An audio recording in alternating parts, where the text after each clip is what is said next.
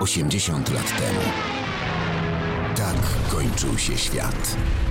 15 września 1939.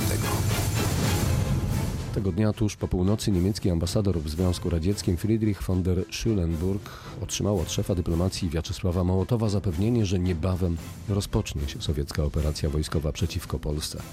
Wojska niemieckie zajęły tymczasem Przemyśl i Białystok. Rozpoczęła się pierwsza bitwa pod Tomaszowem Lubelskim armii Kraków i Lublin. Wycofywanie się przed Niemcami wspomina były żołnierz drugiego pułku podhalańskiego 22 Dywizji Piechoty Armii Kraków Zygmunt Wojtasik. Oni się czuli bardzo swobodni, bardzo swobodni. Tym, że oni mieli transport samochodowy, bojowy, gąsienicowy, także im w każdej chwili, a my tylko konie, nie mieliśmy w ogóle żadnych, nawet nie mieliśmy sanitarki samochodu, samochodu sanitarki. Po prostu mieliśmy tylko ciąg konny, to był drugi podhalański, to był górski pułk, tak? Także u nas y, transport samochodowy nie, nie miał racji bytu w tym czasie. Raz po raz zdarzały się jednak sukcesy polskiego wojska. Nie przesądzały o losie wojny, wlewały jednak w broniących się żołnierzy fale otuchy.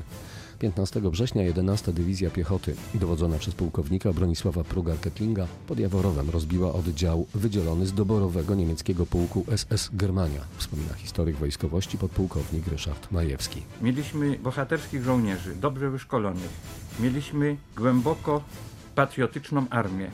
Armię, która wyszła 1939 roku na pole walki z jednym postanowieniem obronić wolność swojego kraju.